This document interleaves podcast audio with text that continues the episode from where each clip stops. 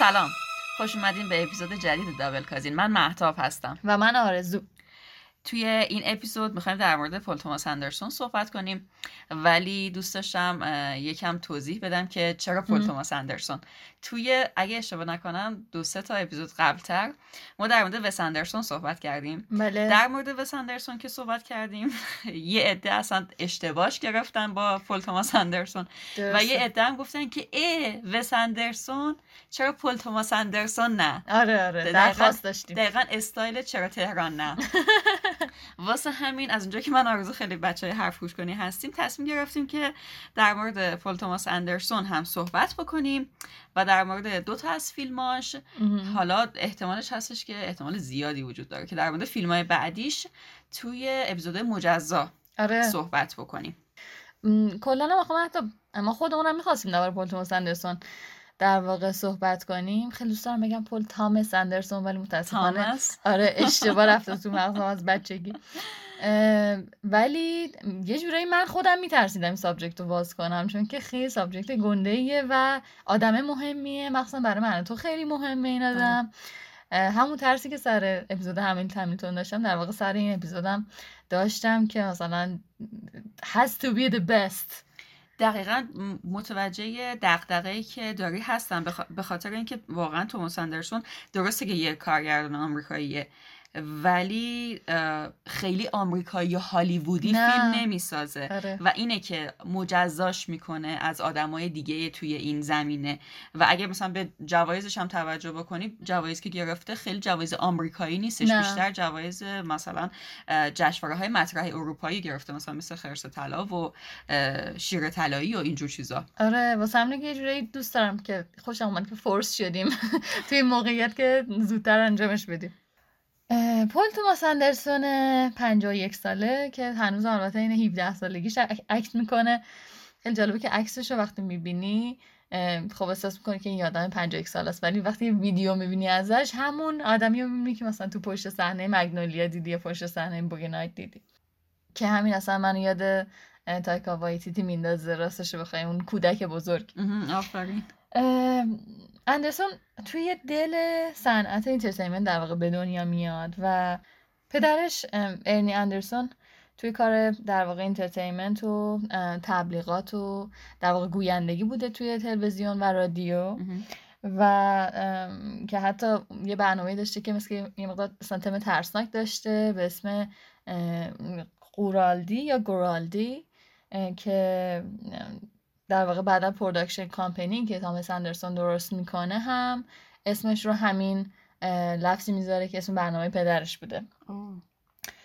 گویا رابطه خوبی با مادرش نداشته. یه مقدار کلا مشکلات داشتن که اصلا غیر قابل چیز نیست حدس نیست. متوجه به فیلماش و نقشی که زنها دارن توی فیلماش میشه حدس زد. ولی به پدرش مثل اینکه نزدیکتر بوده و سومین فرزند از نه فرزند بوده. ماشاءالله. وات و توی ویدیویی که در واقع توی تیزرمونم ازش استفاده کردیم گویا از هفت سالگی یه نامه ای می نویسه که توش گفته بوده که من پول تامس اندرسون هستم و وقتی که بزرگ بشم می‌خوام نویسنده کارگردان تهیه کننده و متخصص جلوه ویژه بشم. تو چند سالگی؟ تو هفت سالگی. مرسی. و من همه این کارا رو بلدم و همه چیز رو می‌دونم. لطفا منو استخدام کنید.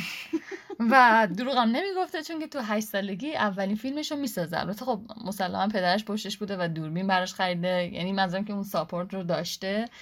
ولی این آدم واقعا توی هشت سالگی فیلم می‌سازه. دقیقا. و یه مصاحبه ازش دیدم گفتش که من از بچگی به هیچ شغلی به جز کارگردانی هیچ وقت فکر نکردم. آره دقیقا. و حتی فکر می‌کنم حتی فیلم نامه نویسی رو بیشتر حتی دوست داره از کارگردانی. چون خودش میگفتش که اگر من یک روز ننویسم اون روز حالم خوب نیست. یعنی قشنگ فرق دارم با روزی که حتی 15 دقیقه نوشتم. قشنگ آدم سرحالتر و خوشمشربتریم و مثلا میگفتش که دوست نداره کاری رو که خودش ننوشته کارگردانی کنه حداقل مثلا تا الان. چون که می‌گفت اصلا فان پارتش برای من همون موقع نوشتنه. چون که وقتی که اون فیلم نامه داره تبدیل به فیلم میشه دیگه یه تجربه گروهیه. چون که تو باید یه جایی بذاری برای کار آهنگساز برای کار تدوینگر برای کار نمی‌دونم بازیگر و تهیه و همه اینا. و اون قسمت سالیتوت اون قسمت تنهایی کار کردن فقط موقع نوشتنه و این برای من خیلی عزیزه. یعنی احساس می‌کنه که مثلا اون فیلم نامه کامل کامل مال خودشه و وقتی اثر تبدیل بشه به یک فیلم آره. دیگه شاید صرفا تمام و کمال اثر پول توماس اندرسون نباشه. البته راستش بخواه کارگردان خوبیه که اینطوری برداشت می‌کنه آره. یعنی توی فیلمنامش جای کار برای بازیگر و آهنگساز تدوینگر و اینها می‌ذاره. و اینطور نیست که حرف حرف منه. این نشون کارگردان خوبیه. ولی اون قسمت سالیتوت در واقع. فیلم نام نویسی رو دوست داره و براش خیلی عزیزه و این کاری که براش فان پارته. و جالبه که چند تا مصاحبه ازش دیدم که کلا به فیلم اسکول به مدرسه سینما در واقع اعتقادی نداره. خودش هم گویا رفته مدتی و بعد دراپ اوت کرده. دو روز رفته. واقعا من, من چکم فقط دو روز رفته مدرسه oh سینمایی چقدر دوست داشتم آدم باشم که انقدر مطمئنم از انتخابام و آره نیمه کار خب ول کرده و همیشه هم در واقع توجیهش اینه که بهترین مدرسه برای من فیلم دیدن بوده. فیلم های اسکورسیزی می‌دیدم فیلم های هیچکاکو می‌دیدم فیلم های دیوید لینو می‌دیدم که خیلی influence داره روش و این برای مدرسه بوده. خب البته اون advantage رو داشته اون قدم اول رو داشته که توی شهری به دنیا آمده که اسم شهری که به دنیا آمده استودیو سیتیه. به خاطر آره به خاطر اینکه همه فیلم برداری توی یه شهری تو کالیفرنیا همون سان فرناندو در واقع ولی؟ آره دره سان فرناندو اونجا مثلا مرکز فیلم برداری بوده و استودیوهای فیلمسازی اونجا خیلی وجود داشتن و اینها. خب این ادوانس داشته که اونجا حضور داشته باشه و مثلا تو اون جو باشه و یه قدم جلوتر باشه. شاید خب بقیه اونایی که نبراسکان همچین چیزی نداشتن. جای مورد علاقت. آره. ولی این انتخابش بوده و گذاشته کنار. با همه این اصاف اولین فیلمش رو توی 17 سالگی می‌سازه. آره دیگه اولین فیلم رسمی شد در واقع. دقیقا آره. اولین فیلم جدی شد توی 17 سالگی می‌سازه. یعنی میشه سال آخر دبیرستان. و با پولی که از تمیز کردن قفس حیوونا جمع کرده بود این پروژه رو راه اندازی می‌کنه که یه فیلم سی دقیقه بوده سال 1988 که یه حال ماکیومنتری داره اگه اشتباه نکنم. آره. در مورد در واقع ماجرای دریک دیگلر هستش. که یک فردیه که توی صنعت پرن فعالیت می‌کنه. یه آقایی هستش که در واقع پورن استار هستش و این فیلم کوتاه هم در مورد در واقع گلدن ایج صنعت پرنه که این میشه در واقع مقدمه ای واسه فیلم Boogie Night که 1900 و فکر کنم 97 یعنی حدوداً نه سال بعدش. آره نه سال, نه سال بعدش دقیقا Boogie Nights رو می‌سازه که یه version کامل از این داستان هستش. آره حالا لفظ mockumentary رو اگه بخوام توضیح بدیم برای شنونده همون البته تو اپیزودهای قبلی گفتیم و توضیحش دادیم. در واقع از mock کردن از کلمه mock کردن و از کلمه documentary میاد که به معنای مسخره کردن و مستند سازیه در مستندی که تم طنز داره و mockumentary آره فیلم در واقع یه شکلی بش... به حالت مستند ساخته میشه. مثلا دوربین رو دست و اونجوری دنبال کردن صحنه و اینجور چیزاست. ولی در واقع داره اون موضوع رو مسخره مسخره می‌کنه. و خب یه توضیح هم بگم در مورد فیلمایی که ما توی این اپیزود انتخاب کردیم. از کارنامه پل توماس اندرسون ما تصمیم داشتیم که یه فیلم از در واقع ابتدای کارهاش کارنامهش انتخاب بکنیم و یه کار از انتهای کارنامهش که در واقع این سیر تحول و تغییر تحولات پلتون چون نمیشه گفت سیر پیشرفتش. نه نه. واقعا فقط تغییر کرده این آدم. نمیشه میگه این بهتر بود یا اون بدتر بود. دقیقا. اصلا نمیشه انتخاب کرد. خیلی چیز سختیه. فقط تفاوت شاید یکم داشته باشه آره. توی آثارش. واسه همین فیلمی که اول انتخاب کرده از ابتدای کارنامهش فیلم بوگی نایتس بود. منتها تا همین هم که احتمالا متوجه شدین خب این در مورد گلدن ایج صنعت پرنه و یکم سخت می‌شد آرزو. دربارش حرف زاره ما تلاش هم کردیم ولی دیدیم که اصلا توی انتخاب لفظا نمی‌تونیم. دیگه به شدت آریتد میشه اپیزود. آره دیگه حتی مثلا سخت می‌شد حتی در مورد جزئیات فیلم صحبت کردن. واسه همین به جاش فیلم مگنولیا رو انتخاب کردیم که حالا در ادامه بیشتر در موردش صحبت می‌کنیم.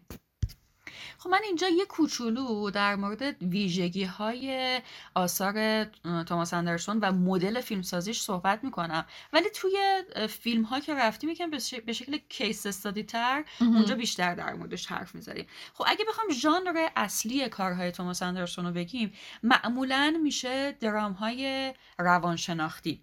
و اگه بخوام دقیق تر توضیحش بدم انگار که توماس اندرسون میره به اعماق احساسات و افکار شخصیتاش. و یه جورایی توی بعضی از فیلماش حتی مثلا می‌بینی که یه موضوع خیلی ساده رو تبدیل می‌کنه به یک سفر اودیسوار به اعماق یکی از شخصیتهاش. آره. و به شدت این آدم عاشق شخصیت های ناقص مستصل و تنهاست. یعنی آدمای مثلا پرفکت آنچنانی شاید خیلی کم ببینی توی فیلماش. بیشتر در مورد آدمایی صحبت می‌کنه که شاید حتی توی جامعه تو نگاهشون بکنه اینا ابنرمال به نظر بیان. آره. ولی توماس اندرسون میره سراغ اینا بهشون می‌پردازه در مورد مسائلشون و تازه تو می‌فهمی که چرا فلان شخصیت تنهاه. آره این آره. قشنگ میشکافه توضیح میده. دقیقا. و خیلی خیلی عاشق دیوونه بازیه. و از به جنون کشیدن شخصیتاش و توی بیننده به شدت لذت می‌بره. اصلا در حدی که من خیلی دوست داشتم که کاش فضاش و امکانش فراهم بودش که ما توی این اپیزود که داریم در مورد توماس اندرسون صحبت می‌کنیم یک روانکاو هم کنار ما میشست. هم شخصیت های اینو باز می‌کرد هم خودش باز می‌کرد. این مردی که فوق العاده است. این مدل جنونش رو من واقعا دوست دارم. خودشو در ادامه برات. حالا از روانشناختی باز می‌کنم. اوه شما باز کنید دست درد این قضیه ای که قبل ترم بهش اشاره کردیم که من آرزو خیلی به توماس اندرسون ارادت داریم شاید صرفا از مدل فیلمسازیش ناشی نشه. آره. یکی از چیزایی که ما خیلی دوست داریم خب توماس اندرسون یه مقدمه بگم کلا به این معروفه که از عوامل ثابت زیاد استفاده می‌کنه. یعنی چه آره. از بازیگرها بگیر چه از عوامل فنی.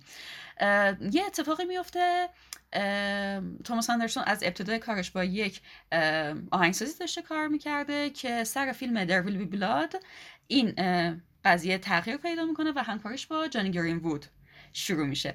جانی گریوود میشه گیتاریست بند رادیو هد که ما تو پادکست انقدر در موردش صحبت کردیم که فکر همه بدونن که ما فن ما موزیکاش استفاده کردیم. دقیقا. همکاریش رو شروع می‌کنه با جان گرین وود و از در ویل بی بلاد تا آخرین فیلمی که تا الان ساخته با جانی گرین وود کار کرده. و این همکاری هم یک طرفه نبوده کاملا دو طرفه بوده و از اون طرف توماس اندرسون هم شروع کرده با بچه رادیو هد همکاری کردن و موزیک ویدیو می‌سازه و موزیک ویدیو واسهشون ساخته. آره. کلا که موزیک ویدیو از قدیم میساخته. آره.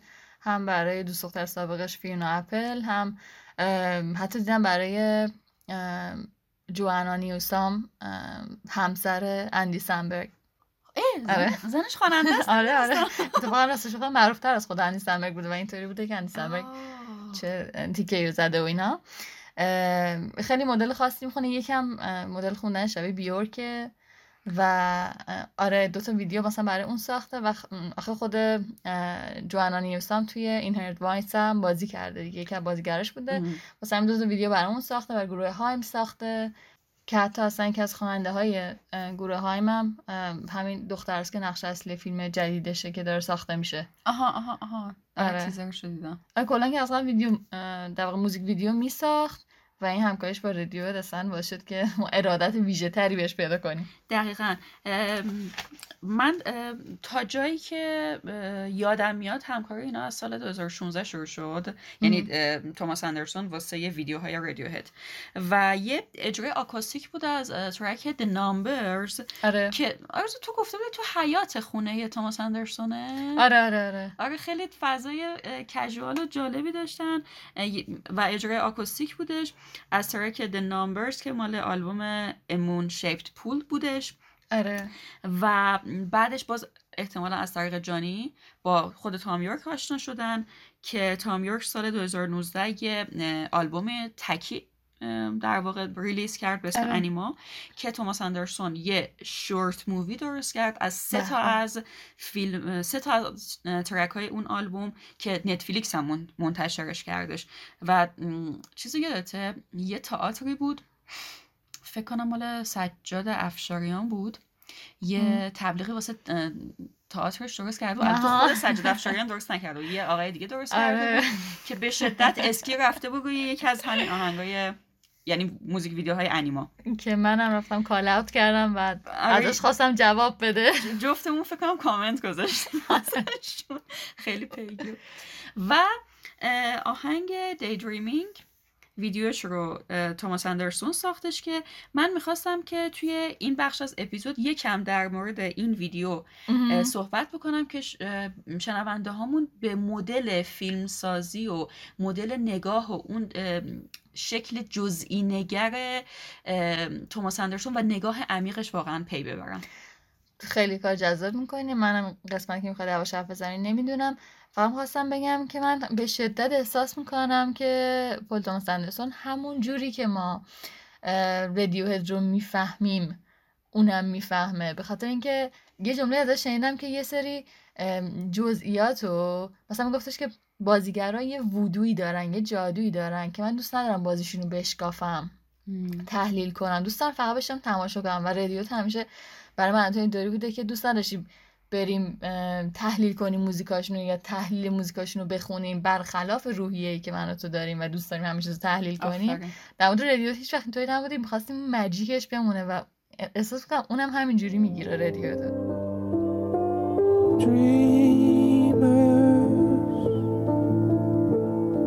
they never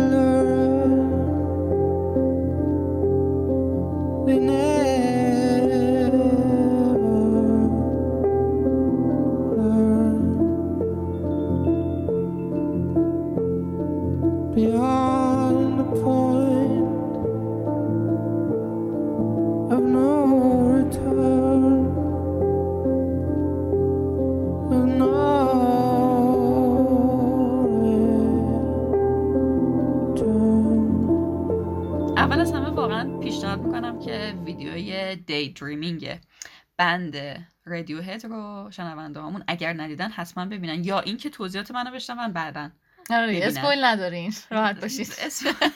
اسم نداره فقط تحلیل داره. خب چیزی که در ابتدا توی ویدیو می‌بینیم این که تام یورک توی یک ام، جایی مثل دالون ماننده یه چند نفرم پشت سرش هستن ولی خیلی خیلی مف هستن. تام یورک به سمت دوربین میاد و اولین در رو باز می‌کنه. یک سری در وجود داره توی این ویدیو که تام یورک عین روح دونه دونه این درها رو باز می‌کنه و با باز کردن هر در به یه جای منحصر به فرد میره و انگار داره وارد زندگی افراد, افراد مختلف میشه بدون اینکه اونا متوجه حضور تام یورک بشن. سال 2016 دقیقا همون سالی هستش که تام یورک بعد از 23 سال زندگی مشترکش با ریچل اوون که در واقع پارتنرش بوده تصمیم می‌گیرن به صورت مشترک که این زندگی مشترک رو به پایان برسونن و. راه متفاوت خودشونو برن که حاصل این 23 سال زندگی هم دو تا بچه بوده. خب دوباره برگردیم به ویدیو. توی این ویدیو 23 تا در وجود داره یعنی دقیقا به اندازه اون تعداد سالهایی که تام یورک با همسرش زندگی کرده. همسر که نه می‌خوام پارتنرش. زندگی کرده. توی همه این درها تو اون صحنه ها ببخش ببخش این همون پارتنریه که میمیره؟ آره. او مای گاد آره آره. خب و این بعد از مرگشه دیدیم بعد از مرگش ساخته میشه. آره آره, آره، اینا بعد همونطور. از مرگشه. آره یکم سخت توضیحش. بنابراین ویدیو 23 تا در داره. توی همه این صحنه ها یک زن با نقش مادر وجود داره که معمولا نزدیک فرزندش هم هست و اکثرا اون مادر داره کارهای مربوط به فرزندش رو انجام میده حالا یا لاندریه یا غذا پختنه یا مثلا بچهش داره میره کتابخونه توی علم عدد شناسی عدد 6 نماد مادرهوده. مادرهود رو چی, با... چی باید ترجمه کرد؟ مادرانه. مادرانگی. نه. نمی... واقعا نمی‌دونم. ای کسی می‌دونه چیز کنه. کامنت کامنت کنم کنه واسمون. حالا توی این ویدیو خیلی خیلی از علمان های استفاده می- میشه که 6 تا هستن. مثلا یه. آویز می‌بینی که از 6 تا تیکه به وجود اومده. یا مثلا تو همون صحنه لاندری 6 نفر هستن اونجا که هر 6 تاشون هم زن هستن. و از طرفی عدد 6 از دو ضرب در سه به وجود اومده. که این دو ضرب در سه رو به هم بچسبونی باز میشه 23 آها. 23 سال زندگی اینا. آها. کل مدت موزیک ویدیو 6 دقیقه و 24 ثانیه است. تو دوباره این دو و چهار رو به هم بچسبون باز میشه 6 احساس کنم مثلا مخصوصا سر 23 سال به هم زدن. نمی‌دونم. آره همش همش این چیزا این مسائل وجود داره. و جالبه که بدونی که ویدیو در 6 می 2016 منتشر شده. که اون این تاریخ توی تقویم میلادی یک هفته به اسم هفته مادر آه. و توی ویدیو هم خیلی خیلی به مسائل مادر نیچر آره. اشاره میشه یعنی آره. این مادرانگی در واقع همسر تام یورک باز گفتم همسر پارتنر تام یورک به شدت توی این ویدیو داره بهش پرداخته میشه توی آخر ویدیو یادته تام یورک بعد از اینکه این 23 تا در تموم میشه وارد یه فضای برفی می‌شد یه کوهستان برفی بود ازش می‌رفت بالا و به یک غار می‌رسید وارد غار می‌شد کنار یه آتیش میخوابید و یه سری حرفای نامفهوم می‌زد یادته. اینا در واقع یه چیزایی که ریورس شده و اگه تو برش گردونی اولش میگه half of my life half of my love I'm gonna تام یورک. cry. دقیقا تام یورک اینجا چهل و هفت سالشه و اگه نصفش کنید حدودا میشه 23 سال و نصف زندگیشو با این خانوم بوده که یعنی نصف زندگیشو و نصف شاید عشقشو. متعلق به اون می‌دونه و در کل اگه بخوای ویدیو رو کلا ریورس ببینی برعکس ببینی اینجوریه که تام یورک توی یه قار خوابه از خواب بید- بیدار میشه از اون قاره میاد بیرون که نگاه بکنی انگار از وجاینا یک زن داره میاد آره بیرون. می‌خواستم همین میگم. از اولم برای من حکم رحم داشت اونجا آفرین. رحم انگار- آفرین. انگار به دنیا میاد از اون کوهستان میاد پایین وارد اون درها میشه. انگار مثلا از بهشت داره میاد پایین. آره و اون درای اولیه یه جور شبیه بیمارستانه. آفرین آفرین. دقیقا اه، چند تا بیمارستان هم چند تا لوکیشن بیمارستان هم اتفاقا بودش. و در نهایت باز برمیگرده به همون دالونه که بهت گفتم یه چند نفرم پشت سر تام یورک بودن که اگه اونا رو بشماری اونا نه نفر هستن که انگار اون نه نفر نماد نه آلبوم استدیویی رادیو هد هستن. و همه اینها بهت یادآوری می‌کنه که رادیو هد قطعا بهترین بند تاریخه و توماس اندرسون قطعا یکی از بهترین کارگردان است کاش زودتر ویدیوهاشون رو میساخت. احساس می‌کنم اتفاقای هیجان انگیزتر میافتاد دقیقا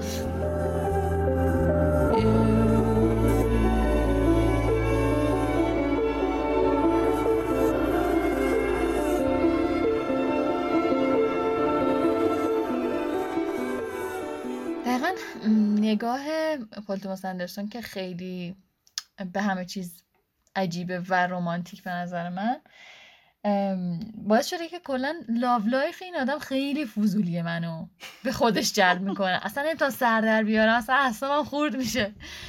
خیلی جالبه love life ش واقعا مثل روایت عاشقانه که توی فیلماش می‌بینیم که توی سطحی قابل درک نیست یعنی اصلا یه چیز معمولی نیست. به نظرم از بیرون اینطوری بنظرم که برای خودش هم همین جوریه. خب ما می‌دونیم که با اه، مایه رودالف زندگی می‌کنه.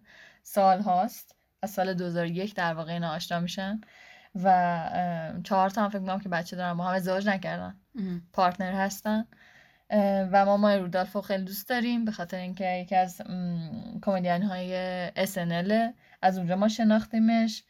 اگر بخوام یادآوری کنم هم می‌تونید اپیزود SNL ما رو گوش بدین برنامه Saturday Night Live هم اینکه مثلا sketch های بیانسه رو می‌تونم بگم خیلی. بازی کرده یا دوناتلا ورساچه رو خیلی بازی کرده و اخیرا sketch های کامالا هریس رو به عنوان مثلا مهمان توی قسمت cold open اولش در واقع بازی کرده. پدرش پدر مای رودالف ریچارد رودالف آهنگسازه که هم آهنگساز بوده هم تهیه کننده موسیقی و مادرش مینی اه، ریپرتون که خیلی خواننده فوق العاده و mixed race دیگه در واقع مای رودالف مادرش African American بوده. کلا که این آدم آدم فوق العاده مثل میکس فوق العاده که از پدرش یهودی بوده بعد مادرش از این ور چیز مثل پدرش مال پیتسبورگه اصلا این چجوری با هم چیز شدن میکس فوق العاده مای رودالف آدم فوق العاده ولی قبل از اون پل توماس اندرسون با فینا اپل توی رابطه بوده و فینا اپل خواننده ای بوده که یعنی خواننده هست. هنوزم داره کار می‌کنه. اون زمان از 20 سالگی تا در واقع مثلا سی خورده ای سالگیش خیلی آلبوم های چیزی داده. خوبی داده و همیشه تو چارت بالا بوده. و سال 97 در واقع این دو نفر آشنا میشن با هم مثل اینکه توی پشت صحنه عکاسی برای مجله Rolling Stone و خیلی connection شون عجیب غریب بوده. در حدی که گفته میشه اون صحنه از فیلم Punch-Drunk Love که آدم سندلر در واقع میره به سان فرانسیسکو. میره نه میره کجا؟ میره هاوایی. میره هاوایی که اون آه، دختر رو ببینه. و سورپرایزش کنه. در واقع اتفاقیه که بین پل توماس اندرسون و فیونا اپل افتاده و اینطوری رفته سورپرایزش کرده اونجا و عشقش بهش نشون داده و اونم OK داده و با هم دوست شدن و به شدت دوستش داشته. و باز از هم می‌بینیم که Punch-Drunk Love سال 2002 می‌سازه. تایمی که با مای رودالف بوده. چرا؟ یه همچین چیزایی. و حتی مثلا یه خاطره ای رو فیلیپ سیمور هافمن تعریف می‌کرد که میگفتش که داشت درباره friendship خودشون با در واقع پال توماس اندرسون صحبت می‌کرد و میگفتش که ما یه جوری دوستیمون یه کارایی می‌کنیم که فقط خودمون می‌فهمیم. مثلا یه تایمی پل عاشق شده بود و اون دختری که دوستش داشت بهش آره گفته بود. و این اومد توی رستوران منو ببینه و انقدر خوشحال بود و عاشق بود. شروع کرد اینطوری مش زدم به من و منم به اون مش زدم بعد اون محکمتر زدم منم اونو محکمتر زدم یه جوری داشتیم همدیگه رو می‌زدیم که اصلا ما رو از اون رستوران انداختن بیرون. کله همو میکوبدن آره. میگم میزا رو چیز می‌کردیم بلند می‌کردیم دیگه. و می‌گفت مثلا اون لحظه من بودم که خوشحال بودم از رفیقم که عاشقه و به عشقش مثلا رسیده. و اونم اصلا از این عشق داشت همینطور انرژی می‌گرفت و من باز حدس می‌زنم که داستان عاشقانش با چیز باشه فینا اپل باشه چون خیلی سینمایی در واقع. بهش رسیده و دقیقا حالا اون تایمی که چیز می‌کردن با هم date می‌کردن خب چند تا ویدیو برای فینا اپل می‌سازه که خیلی به موزیکش میاد چون موزیکش هم خیلی جلوتر از خودش بودم واقعا موزیکش رو دوست دارم و خیلی ویدیوهای خاصیه. اصلا پیشنهاد می‌کنم حتما ببینید. اصلا بازیگرای فیکسش هم بازی می‌کنن توی اون دستش درد ویدیوها. و دیگه تا وقتی که این به هم می‌زنن دیگه براش ویدیو نمی‌سازه تا سال 2013 اه. یعنی دوازده سال بعد براش ویدیو دیگه می‌سازه به اسم هات نایف که متنش خیلی کانتروورسی داره. خیلی می‌تونه درباره خودشون باشه. ویدیو خیلی ویدیو خیلی عاشقانه است یعنی تو قشنگ می‌تونی بفهمی که این آدمی که دا- این ویدیو رو ساخته یا این خواننده رو دوست داره یا دوست داشته و اینطوری هم که مای رودالف اوکیه با همه اینا شاید اون تایم چیز بودن بریک اپ بودن نمی‌دونم نمی‌دونم butter. If I'm butter, then he's a hot knife. He makes my heart a cinema scope. We showing a dancing bird of paradise. If I'm butter, if I'm butter, if I'm butter, then he's a hot knife. He makes my heart a cinema scope. We showing a dancing bird of paradise. He excites me. Must be like the genesis of rhythm. I get feisty whenever I'm with him. If I'm butter, if I'm butter, if I'm butter, then he's a hot knife. He makes my heart a cinnamon ولی آره toast. خیلی برای من عجیبه ام، مثل اینکه با مای رودالف هم در واقع تو پشت صحنه SNL آشنا شده که رفته بوده فینا اپل رو مثلا support کنه اونجا چون فینا اپل musical guest اون هفته بوده. و توی اون هفته پل توماس اندرسون یه sketch می نویسه برای SNL و چون مای رودولف هم توی چیز بوده تیم نویسنده بوده گویا اینا با هم چیز داشتن. دست گلش درد نکنه. آره. یه جا داشت پرسیدن که اسکچ مورد علاقت از مای رودولف چیه؟ واقعا آدم خنده داریه. و گفتش که اسکچی که همیشه من مثلا دوباره برمیگردم یا نگاش می‌کنم و فوق‌العاده‌اش فوق‌العاده است. اون اسکچیه که نشنال آنتم رو توش می‌خونه مای رودالف وای دیدی نه. ولی فکر کنم بتونم همون باز چیزه بیانسه است یا. خودشه؟ معلوم نیست کیه. ادای چند تا خواننده رو در میاره که توی مثلا زمین فوتبال قبل از شروع. شدن فوتبال داره اون سرود ملی آمریکا رو می‌خونه و صدا شبیه خواننده مختلف می‌کنه. شبیه بیانسه می‌کنه شبیه بریتنی می‌کنه شبیه جنیفر لوپز می‌کنه شبیه شکیرا می‌کنه. فوق العاده است. اصلا عجیب غریبیه.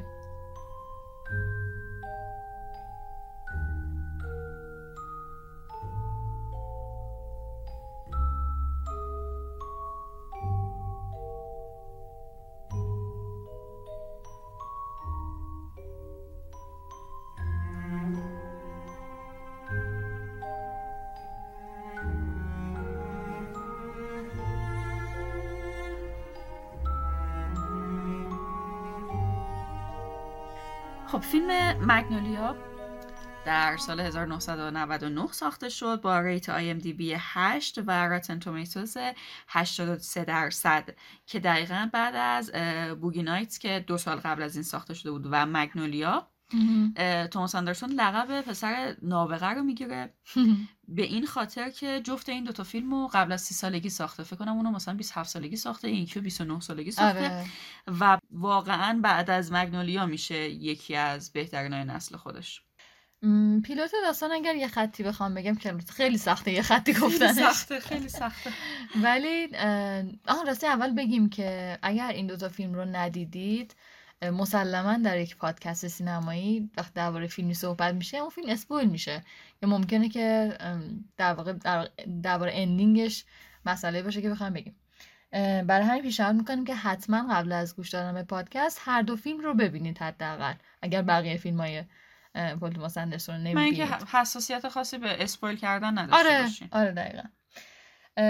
داستان فیلم درباره شخصیت در واقع چی میگن کلید اصلی داستان شخصیت های ارل و جیمی هستن که دو تا پیرمردن که هر دوشون توی یک تیوی شو با هم همکاری می‌کردن. هر دوشون حالا پیر شدن. هر دوشون سرطان دارن و هر دوشون درگیری های خانوادگی و کاری در واقع در ادامه فیلم براشون پیش میاد که در ادامه ما بلند شدن و ترکیب شدن داستان ها و شخصیت ها و اعضای خانواده اینها رو با هم می‌بینیم. واقعا ازت متشکرم که انقدر ساده تونستی عنوانش کنی اگه من می‌خواستم توضیحش بدم واقعا خیلی سخت می‌شد. خب ایده فیلم مگنولیا در حین تدوین فیلم بوگی نایتس به ذهن توماس اندرسون می‌زنه و جالبه که بدونی که بعد از موفقیت های مخصوصا حالا جهانی و مالی فیلم بوگی نایتس اون کمپانی که بوگی نایتس رو support کرده بود که نیو لاین سینما باشه به اندرسون این پیشنهاد میده که ببین از این به بعد تو هر چی دلت خواست آره. بساز. من دیگه همه مدل ساپورتت می‌کنم. در حدی که بدون شنیدن ایده اولیه مگنولیا با توماس اندرسون قرارداد میبندن و فیلم رو شروع می‌کنن به مراحل تولیدش رو انجام دادن. آره اصلا خب ما می‌دونیم که فیلم سه ساعت خورده یه دیگه و کاملا مشخصه که این آدم این royalty رو داشته که این فیلم منه سه ساعت خورده ایه و کسی هم نمی‌تونه چیزی بگه. چون من بوگی نایت رو ساختم و اون یه success بوده و می‌دونسته که انگار خب ممکن فقط همین یک بار این chance رو داشته باشه که تو این royalty باشه فیلم سه ساعته بسازه و کسی چیزی بهش نگه. ولی خودش می‌گفت از همون اول honestly به کمپانی گفتم که این فیلم سه ساعت و اینقدر و ازش هم کم نخواهد شد. تلاش. نکنیم و ولی خب حالا جالبه که بدونی که دقیقا بعد از مگنولیا انقدر به مشکل می‌خوره با این کمپانیه به این خاطر که خیلی به حرف توماس اندرسون گوش نمی‌دادن مثلا تیزر مورد علاقه اینو نمیساختن یا اونجور که این دلش می‌خواست فیلمو. مثلا اه، پروموت نمی‌کردن. واسه همین دقیقا بعد از این اگر اشتباه نکنم همکاریشو قطع می‌کنه آها. توی مصاحبه ازش پرسیدن که اصلا چرا این اسم رو انتخاب کردی برای در واقع فیلم و خیلی جالب گفتش که قبل از اینکه فیلم رو بنویسم اصلا این اسم اومد سراغ من و اصلا از این اسم خوشم میومد و یه جورایی مگنولیا برام نماد یه جور یه نقطه ای از دینایال و انکار طولانی مدت که تو دیگه نمی‌تونی انکار کنی و دیگه موقع کانفرانتیشن. دیگه موقع رویارویی با اون چیزیه که انکارش کردی. براش نماد همچین چیزیه. حالا جالبه که بدونی من یه چیز متفاوتتر یه جا خوندم. گفته بودش که تو- توماس اندرسون که توی یه سری از تحقیقاتش متوجه میشه که خوردن پوست درخت مگنولیا به درمان سرطان می‌تونه کمک بکنه. بعد من داشتم فکر می‌کردم که چرا انقدر درگیر سرطان بوده. خب حالا توی فیلمش هم در مورد این قضیه صحبت میشه دیگه. دوتا از شخصیتاش تو گفتی سرطان دارن. گویا پدرش دو. سال قبلش از سرطان فوت می‌کنه و این به این خاطر بوده که از اون زمان توماس اندرسون خیلی درگیر در واقع درگیری پدرش به بیماری سرطان بوده و شاید مثلا این باعث شده که حتی بره بگرده پیدا. بکنه که مثلا گیاه مگنولیا. می‌تونه مفید باشه واسه درمان سرطان آره اتفاقا من ام، اینو ازش شنیدم که کلا همش خودش میگه فیلم های من درباره منه. فیلم های من کلا درباره مسائلی که من باهاش دست و پنجه نرم می‌کنم. چه خانوادگی چه شخصی چه عاشقانه. واسه همین که میگم کاملا همیشه روان شناختش کرد از فیلماش. خب این فیلم هم موضوع اصلیش کلا والد و فرزندیه. یعنی. درباره این صحبت می‌کنه که این رابطه والد و فرزندی چطور هم روی والد تاثیر می‌ذاره و هم روی فرزند تاثیر می‌ذاره. که من این قضیه مثلا سرطان باباشو نمی‌دونستم ولی یه تو مصاحبه مثلا از دهن جولیا مور پرید که خود پل درگیر مسئله سرطان بوده و. همچین چیز نوشته. برام جالب بود که همچین چیزی گفت ولی از دهن خودش نشیده بودم. پس همچین چیزی بوده. آره دقیقا. و همینجور که تو گفتی خیلی از تجربیاتش رو تبدیل می‌کنه به موضوع بخش حالا یا کلش رو یا بخشی از موضوع فیلمش. مثلا خیلی جالبه که واسط بگم که توماس اندرسون قبل از اینکه فیلم ساز بشه مثل اینکه یه مدت خیلی کوتاهی رو دستیار شو تلویزیونی کویز کید چلنج بوده آها. که این رو هم توی مگنولیا میاره همون مسابقه ای که در واقع یه سه تا. بچه تیزهوش هستن با سه تا آدم بزرگسال سوال یکسان ازشون پرسیده میشه و اینا. دقیقا. در مورد کلا موضوع خانواده توی فیلمش میگفتش که کلا موضوع خانواده موضوع جوسیه موضوع, آبداریه برای فیلمنامه نوشتن. چه برای یه درام بزرگ چه برای یه کمدی بزرگ که ما دیدیم خب خیلی ازش استفاده هم میشه. موقع نوشتن مگنولیا میگفتش که رفته به کابینش توی ورمانت و شروع کرده اونجا یه جوری وسط ناکجا آباده دیگه. شروع کرده که بنویسه چون می‌گفت ام، بعد از بوگی نایتس خب سنش کم بوده خیلی احتمال این داشته که جوگیر بشه از اون موفقیت و خودش هم انقدر میترسیده که جوگیر بشه و مواظبش بوده که نشه. و می‌گفت با خودم گفتم که بهتره که من در واقع اون موفقیت رو الان نبینم فقط بشینم و بنویسم. کار من نوشتنه. و فقط بدون هیچ اه، دغدغه‌ای بنویسم. که می‌گفت همین مسائل خانوادگی و مشکلات اون موقع و همونجور که تو تیزر بود یه جورایی بالا آوردم روی کاغذ. موقع نوشتن مگنولیا میره به کابینش در ورمانت و میگفتش که یه هفته کامل مجبور شدم که از کابین نیام بیرون به خاطر اینکه یه مار پشت در کابینم بود و اون خیلی کمک کرد که من نیام بیرون و همتون بشینم بنویسم. یعنی مدام اونجا بوده؟ آره. قشنگ نشسته بود اونجا نذاشته بیاد. فیلم هشت تا داستان و نه تا کاراکتر داره. که همونطور که گفتم در آخر این داستان ها با هم بلند میشن اما نه به شیوه هالیوودی نه به شیوه که همه انتظارش رو دارن شیوه استریوتایپی.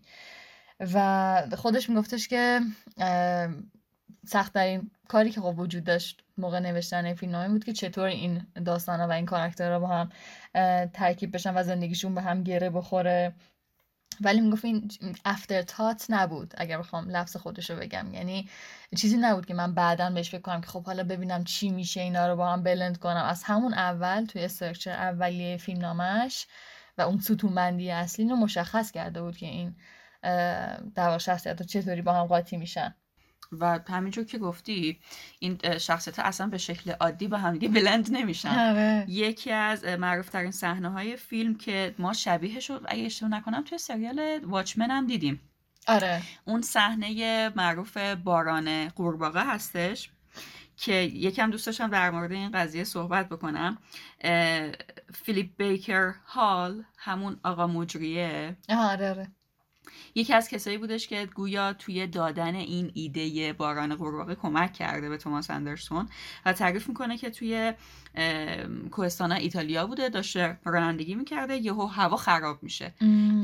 و اونجوری که اون تعریف می‌کنه میگه از آسمون ترکیبی از بارون برف و یک کمی قورباغه. سرازیر میشه و در حدی که آقای فیلیپ بیکر هال مجبور میشه که ماشین کنار بزنه و یک کمی مم. صبر بکنه تا هوا بهتر بشه و بتونه رانندگی همون بکنه شخصیت جیمی دیگه درسته مجریه همون آره، مجریه آره. آره ولی خود توماس اندرسون ادعا می‌کنه که این بخش فیلمنامه رو از انجیل الهام گرفته. و جالبه که کلا فکر نمی‌دونم تا متوجه شدین نه. من توی این یعنی جمعآوری این مطالب این اپیزود فهمیدم که چقدر این آدم مذهبیه یا حداقل اطلاعات مذهبیش خوبه. و همچنین از یک کتاب دیگه هم استفاده کرده از کتاب چارلز فورد که توی اون صحنه که تو همین باران قورباغه‌ها دارن میان استنلی یکی از شخصیت ها توی کتابخونه نشسته یکی از کتابایی که جلوش هست این کتابه آها. و حتی آخر فیلم هم توی تیتراژ از یکی از کسایی که تشکر می‌کنه همین آقای چارلز فورد هست هستش که در واقع یه جورایی سهه می‌ذاره به این قضیه که از کتاب این هم الهام. گرفته این قضیه رو و نکته جالبی که واسه من وجود داشت ام. تنها کسی که تو اون صحنه بارش قورباغه ها از این اتفاق قافلگیر نشد همین استنلی بودش که الان آره. گفتم همون پسر بچه بودش که در واقع توی اون مسابقه چیز می‌کرد مسابقه پسر نابغه یه همچین چیزی بود فکر می‌کنم شرکت می‌کرد با یه حال پیامبرگونه ای توی کتابخونه نشسته بود بعد ام. میگفتش که this happens This is something that happens. این اتفاقی که گهگاهی اتفاق میفته این چیزی که. گهگاهی اتفاق میفته و یه حال میگه پیامبرگونه ای داشت. و اگه مثلا به زندگی خود استنلی هم نگاه بکنی یه حال موززی داشت. یه حال موساتوری داشت. آره. و مثلا توسط باباش استس... استثمار می‌شد و یه حالت برده باباش داشت. بعد پول در می آورد واسه یه حال باباش. پرافیتی بود. دقیقا. توی پشت صحنه های فیلم مگنولیا من دیدم که چقدر اینا زحمت کشیدن بر صحنه قورباغه و قورباغه واقعی می‌خوای در بودن مورد صحبت. آه، آره واقعی واقعی, بودن. بودن نمی‌دونم حالا همشون بودن یا نه ولی اونایی که من میدم داشتن باش تست می‌کردن مثلا برای کوبیده شدن قورباغه روی مثلا ماش- کاپوت ماشین قورباغه رو با سیم وصل کرده بودن و سیم رو از توی کاپوت میکشیدن که این کوبیده شه کاملا یعنی چون از هر فاصله می‌خواستن بندازنه شاید مستقیم روی کاپوت نمیافتاد مثلا یا اگر میافتاد اون شدت رو نداشت که از آسمون داره آره. چیزی میشه. واسه همین وصل کردن سیمو بهش و میکوبیدنش و من وخ خیلی. حالا من خود خب قشنگ این فعالین حقوق حیوانات و اینا؟ نمی‌دونم چی بود جریان. یا مثلا برای اینکه شکل بارون داشته باشه مثلا ده نفر بالای یه جرثقیل وایساده بودن و دونه دونه این قورباغه‌ها رو پرت می‌کردن که شکل بارون داشته باشه نخواد یهویی بریزه. یه سوال دستکش دستشون بود؟ خیلی من نبود؟ شب بود. شب بود. خیس بود بارونی بود. دور. بود آره. لزج No is the saddest experience you'll ever know. Yes, it's the saddest experience you'll ever know. Because one is the loneliest number that you'll ever do. One is the loneliest number that you'll ever know. یکی از بازیگرایی که توی فیلم بازی می‌کرد و یکم عجیب بودش نسبت به بازیگرایی که قبلا تو کارهای توماس اندرسون بود و توی مکنولیا تام کروز بودش. آره. گویا تام کروز خودش خودش رو به فیلم دعوت می‌کنه. مثل اینکه اون موقع که بوگی نایتس پخش می‌شده در واقع اکران شده بوده خیلی خوشش میومده از فیلم و یه قشنگ طرفدار بوگی نایتس بوده. و اون موقع خود تام کی نبوده با. اون موضوع چیز مارک والبرگ آره واقعا بعدش میاد الان کس در باش حرف بزنه نمی‌دونم من خیلی چیز نکردم تحقیق نکردم ببینم که دلیلش چیه که آره ولی گفته که یکی از بزرگترین. اشتباهی زندگی باز کردم تو نایتس از بچه هاش. خجالت می‌کشه شاید شاید آره حالا خلاصه اون موقع تام کروز سر صحنه فیلمبرداری آیز واید شات بوده به کارگردانی استنلی کوبریک. که شاید شنونده هامون ندونن ولی خود توماس اندرسون. خیلی گفته که کارهایی که من می‌سازم خیلی متاثر از استنلی کوبریک رابرت آلتمن جاناتان دمی اسکورسیزی اورسون آره. ویلز و همه صادق نسبت به influences اش. آفرین. در حدی که مثلا حتی این مگنولیا رو در آخر فیلم نمی‌دونم توجه کردی یا نه تقدیم کرده بود به جاناتان دمی. نه کردیتا رو فقط تو نگاه کنی آخر سر. من همیشه خلاصه فکر کن حالا تام کروز در صحنه فیلم برداری فیلم کوبریک بوده و اندرسون رو دعوت می‌کنه که پاشو بیا اینجا با هم صحبت بکنیم بعد و چقدر اندرسون قطعا خوشحال شده که آره. آره. من می‌خوام برم سر صحنه فیلم برداری کوبریک و اونجا تام کروز میگه که از الان تو فیلم بعدیت یه نقش واسه من بذار آره و این کارم می‌کنه و اون نقش رو بهش میده خب اون زمان ام، کاملا دوره بورس تام کروز دیگه. یعنی اصلا تماسی وقتی از تام کروز با یه کارگردانی اتفاق میافتاده انگار رئیس جمهور بهش زنگ زده بوده و این. خیلی خوشایند بوده برای پل توماس اندرسون جوان که یه همچین بازیگری می‌خواد بازی کنه تو فیلم منو. بس هورا. 29 ساله. آره. و یادم توی مصاحبهش میگفتش که وقتی که تام کروز اینو من گفت اون ناتی درونم اون چی میگن؟ بدجنسی درونم زد بالا که اصلا اوکی من یه نقش بنویسم که تو کامفورت زون این نباشه. یه چیزی باشه که. اینو به چالش بکشه و ببینم که مثلا چی کار می‌کنه. حالا که خودش زنگ زده.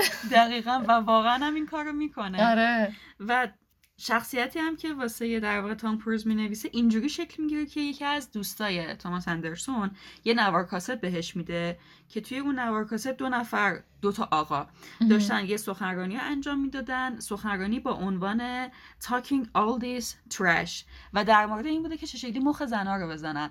و در اون هیم هی مثلا اعتماد به نفس می‌دادن به مردا که شما فکر نکنین مثلا چیزای کوچیکی هستین. باید زنا رو تحت سلطه خودمون در بیاریم و این همه اینا دقیقا چیزایی که توی فیلم ما از شخصیت تام کروز و اون سخنرانیاش و اون در واقع ورکشاپاش می‌بینیم. آره. چه جالب اینو گفتی چون که می‌دونم قبل از یعنی بعد از فیلم برداری فیلم و قبل از انتشارش یه تبلیغ می‌سازه خود پل توماس یه اد در واقع می‌سازه با حضور تام کروز که توی این شبکه هاشون که فقط تبلیغ پخش می‌شده.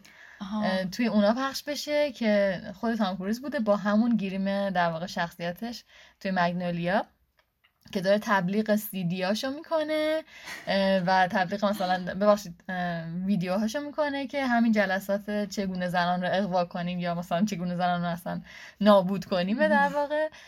و شماره گذاشتن اون پایینه دو تا دخترم بغلشن و اینا. و قبل از انتشار فیلم هیچ کس نمی‌دونست که این علکیه و همه فکر می‌کردن این تبلیغ واقعیه که تام کروز بازی کرده.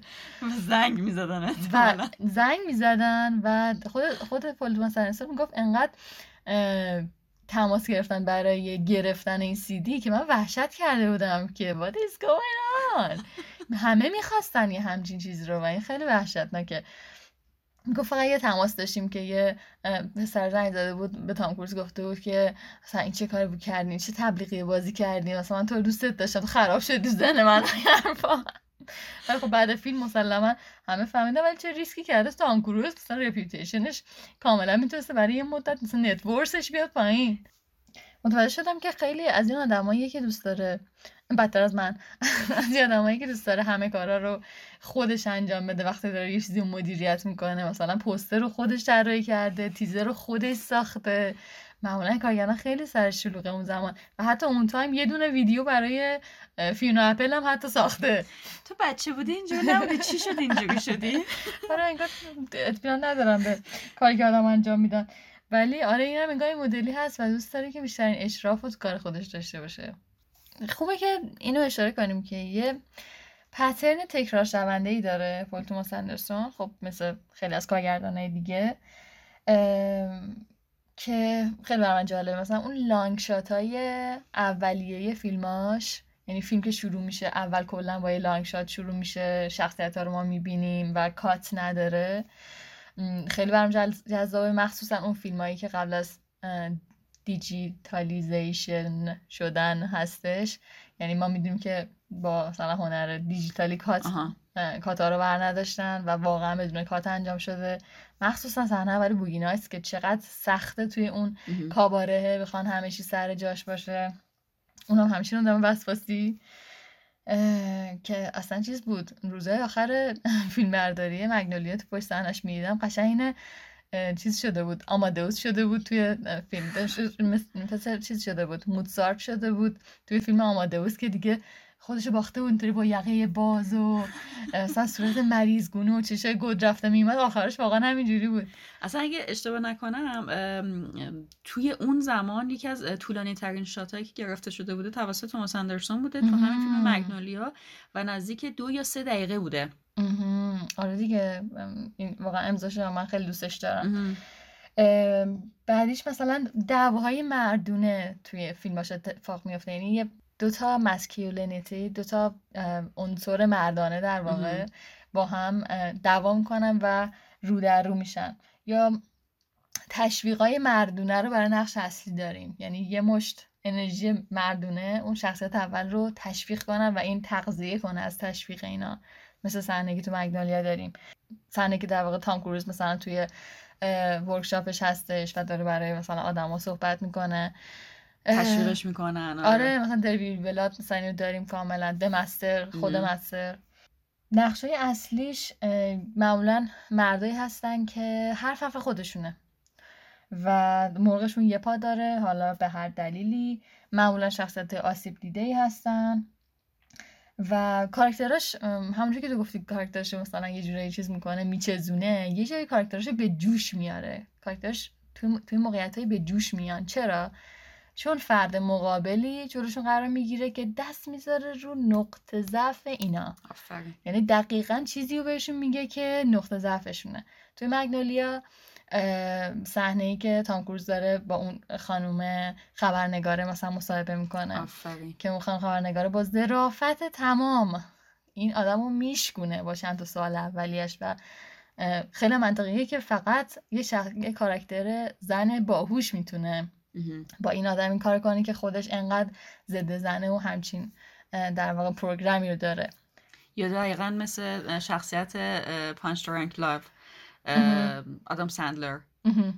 اه، که نقطه ضعفش یعنی چیزی که نقطه‌ای که خیلی واسش مهمه اون زنیه که دوستش داره آره آره آره و اون آدما که به این آسیب به این زن آسیب میرسونن دیگه اون نقطه‌ای که آدم سندلر جوش. میاره و یا حتی قبلترش وقتی که از طرف خواهرش چیز میشه داره بهش فشار میاد می‌زنه آه. شیشه ها رو مثلا میشکونه. و همشون در نهایت در برابر یک زن یا تسلیم میشن یا هدایت میشن. توسط اون زن. بازم تام کروز میگم تو همون صحنه مصاحبهش جلوی اون خانومه در واقع تسلیم میشه دیگه سکوت می‌کنه. دیگه هیچ حرفی نمی‌زنه و اشک چشاش جمع میشه. توی فانتوم تورد کل فیلم اصلا درباره همین نکته است. آره. و توی دمستر ایمی آدامز مثلا خب کلا چیز داره نفوذ خیلی زیادی رو شخصیت مستر داره که حالا صحنه‌های مختلفی هست ولی یه صحنه معروفی هستش که دم سینک دستشویی دارن صحبت می‌کنن با هم. که خب مسلما تسلیم بودن این مستر در مقابل همسرش رو نشون میده خیلی جالب بود که توی پشت صحنه مگنولیا دیدم چقدر هم خوش اخلاقه هم رابطش با cast and crew ش خیلی نزدیکه. مثلا یه جا نشوندشون همه مثلا تیم فیلم برداری و تدوین و فلان و اینا رو نشوند. توی سالن سینما بودن و فیلم نتورک رو براشون گذاشت که ببینن. نتورک محصول 1976 ساخته سیدنی لومت.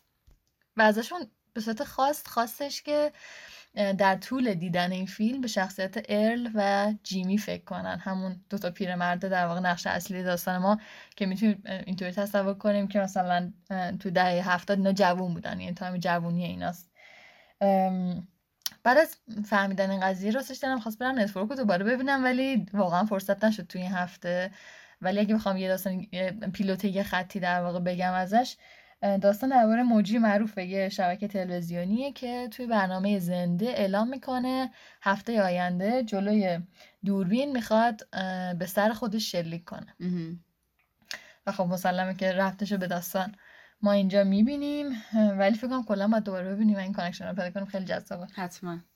بلکه حتی این شخصیت یعنی بازیگر ارل بابای تام کروز که تمام مدت ما روی تخت در واقع میدیدیمش هم آقای بازیگر خودش ایبونی از مریضی پا شده بوده و نه ماه قبل این فیلم تو کما بوده. واسه همین قیافه مریضگونه کاملا داشته و اصلا تو بیمارستان اه، فیلمنامه رو بهش میده و ازش می‌خواد که بازی کنه و این حرفا. خیلی جالب این connection ش. قشنگ بدبخت تمرین داشته می‌کرد آره.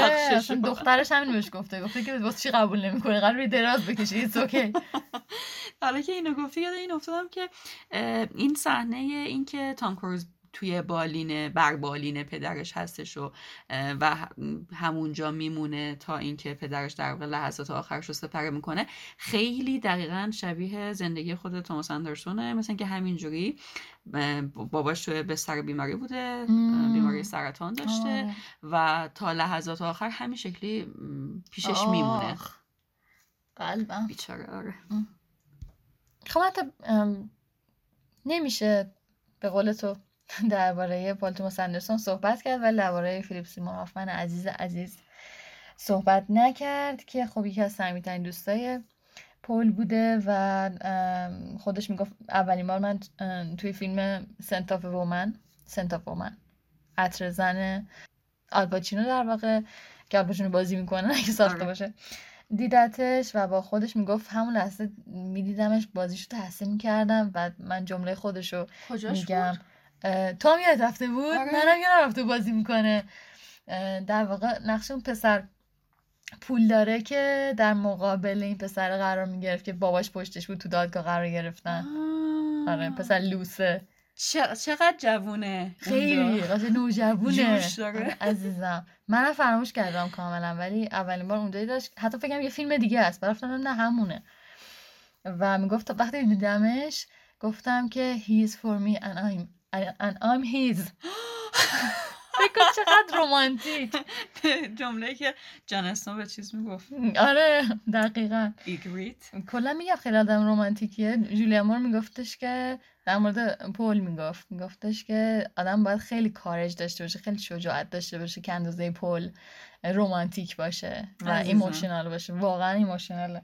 و همیشه خودش رو خوششانس می‌دونست پل توماس اندرسون که این که می‌گفت وقتی من بازی بازیگری رو تحسین می‌کنم و استودیو ها هم اونو تحسین می‌کنن من خیلی خوششانسم که این اتفاق میفته کلا هم راستش بخوای مرگ فیلیپ سیمون هافمن بعد از هیس لجر سخت ترین چیزی که من می‌تونم دربارش صحبت کنم.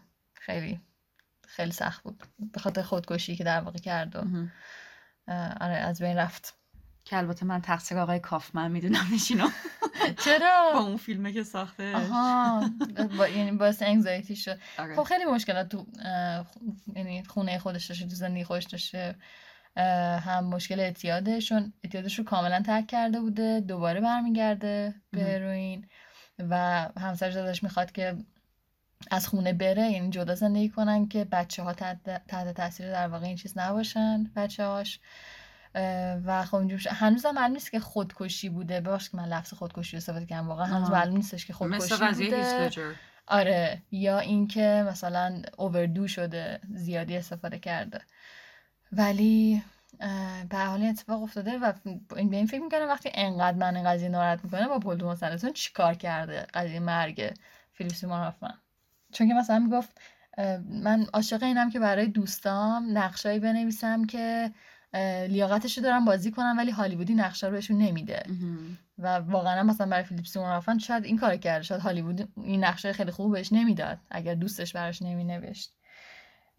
و اینکه میگفتش که فیل عاشق کلمات عاشق دیالوگاست و ساعتها روشون کار می‌کنه. و داشتم فکر می‌کنم خب همینه که با یه فیلمنامه نویس دوسته با کسی دوسته که فیلمنامه براش مهم بوده. مهمه آفرین.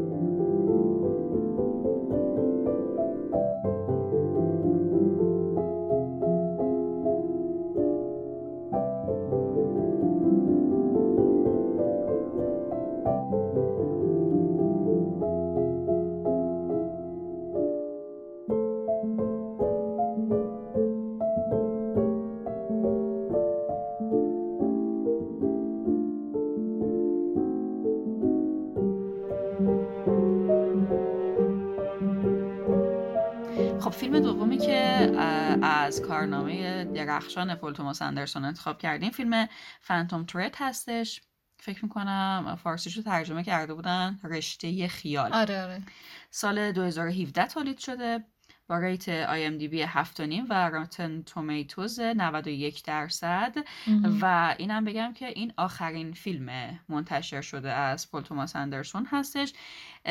و اینکه من فکر می‌کنم که توی بخش قبلی توی مگنولی اشتباه کردم که گفتم که فیلم رو تقدیم کرده بود به جاناتان دمی. این. فیلم رو تقدیم کرده بود به جاناتان دمی. آها. آره آره. که فکر کنم اصلا تو همون بحبوحه مرگ جاناتان دمی بود. یعنی آفرین، تو آره، جو آره. همون بوده. و واسه کسایی هم که نمیشناسنش بگم که فیلم معروف سکوت بره ها رو ساخته جاناتان دمی. و خواهش می‌کنم بشناسینش. اگر یه- یه پیلوت یه خطی بخوایم بگیم از فیلم که خیلی هم اسپویل نشه. داستان در مورد شخصیت رینولدز وودکاک هستش با بازی دنیل دی لوئیس. که البته همین فامیلی این شخصیت خیلی controversy داره. بله. نمی‌تونیم ترجمهش کنیم ولی یه مقدار چیز تحت و لفظی که ترجمه نمیشه. نه تحت آره. تحت لفظی نمیشه ولی controversy ش درباره اینه که خود دنیل دی لوئیس این در واقع فامیلی رو انتخاب کرده برای این شخصیت. نه بابا. آره. چون تو برنامه جی- جیمی کیمل در واقع چیز اومده بود پل توماس اندرسون اومده بود و جیمی کیمل بهش گفتش که تو مثلا خجالت نکشیدی بر دنی دی لوئیس اینو گذاشتی؟ فامیلیش گفتش خودش انتخاب کرده اینو. خودش آره. و آخر فهمیدن که چقدر شخصیت فانیه.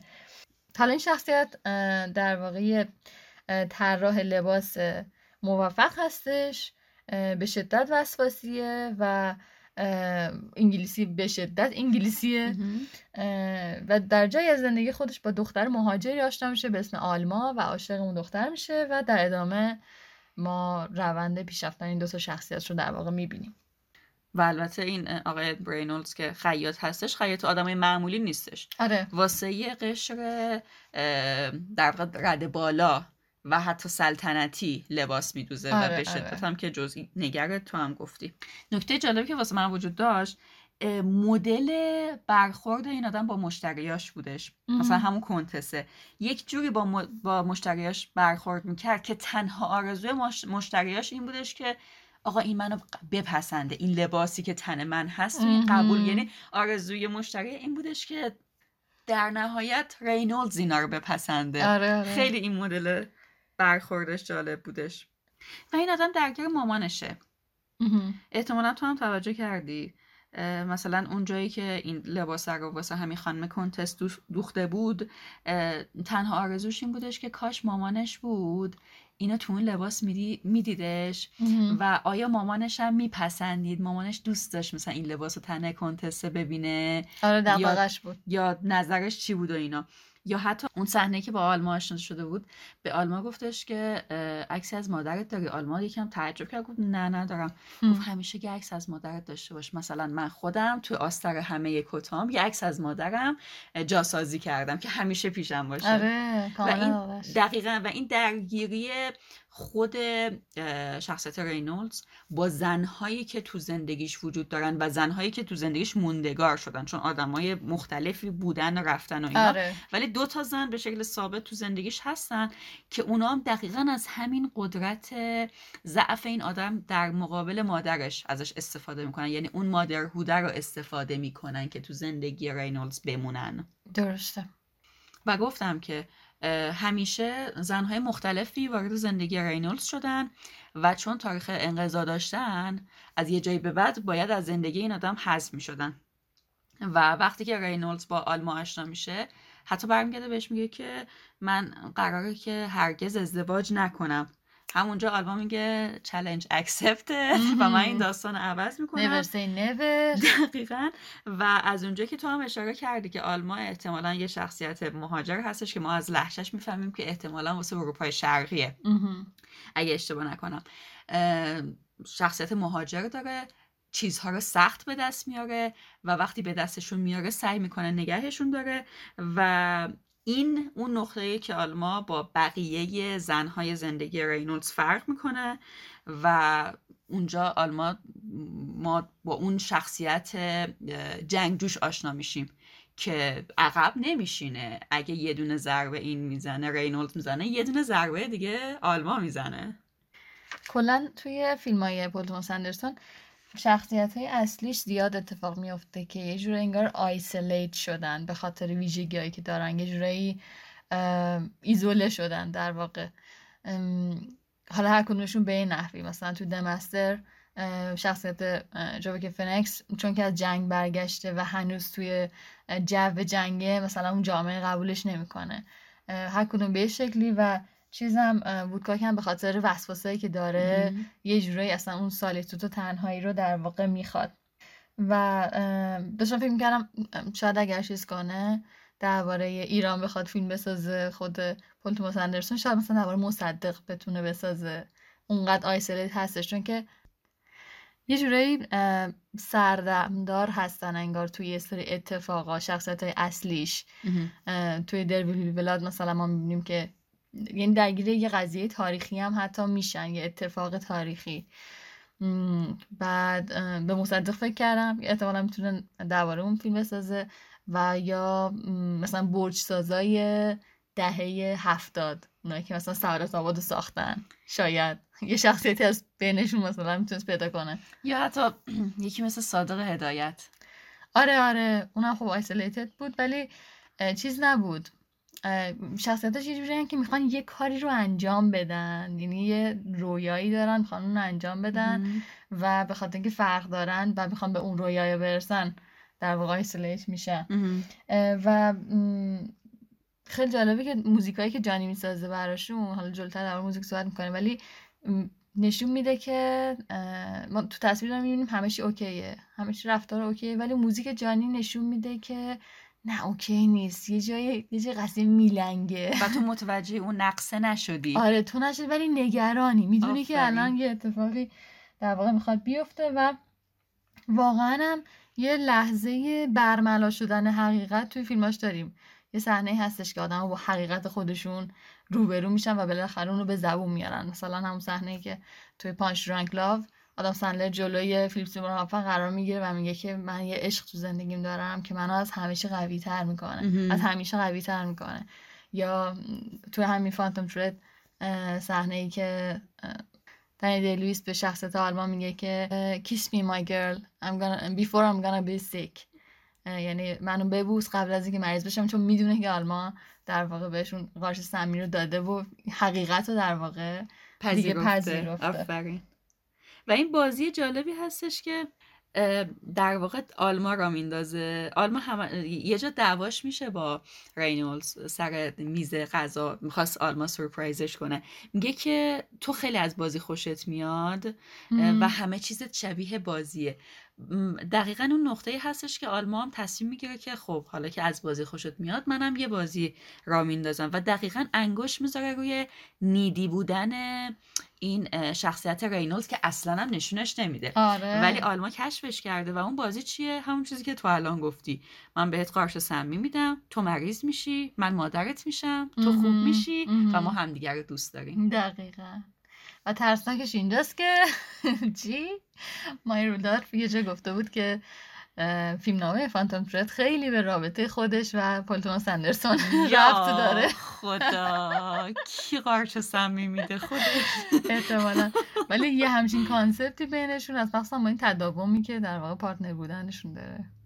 حتی این اولین باره که توماس اندرسون اجازه میده که یک نفر دیگه تو مرحله فیلمنامه نویسی کنارش قرار بگیره و اونم دنیل دی- دی لوئیسه اه، خودش می‌گفت به این دلیل که دیدم من نقش رو دارم برای دنیل می‌نویسم و اه، بهتره که اون از مراحل اول production در واقع باشه توی قضیه.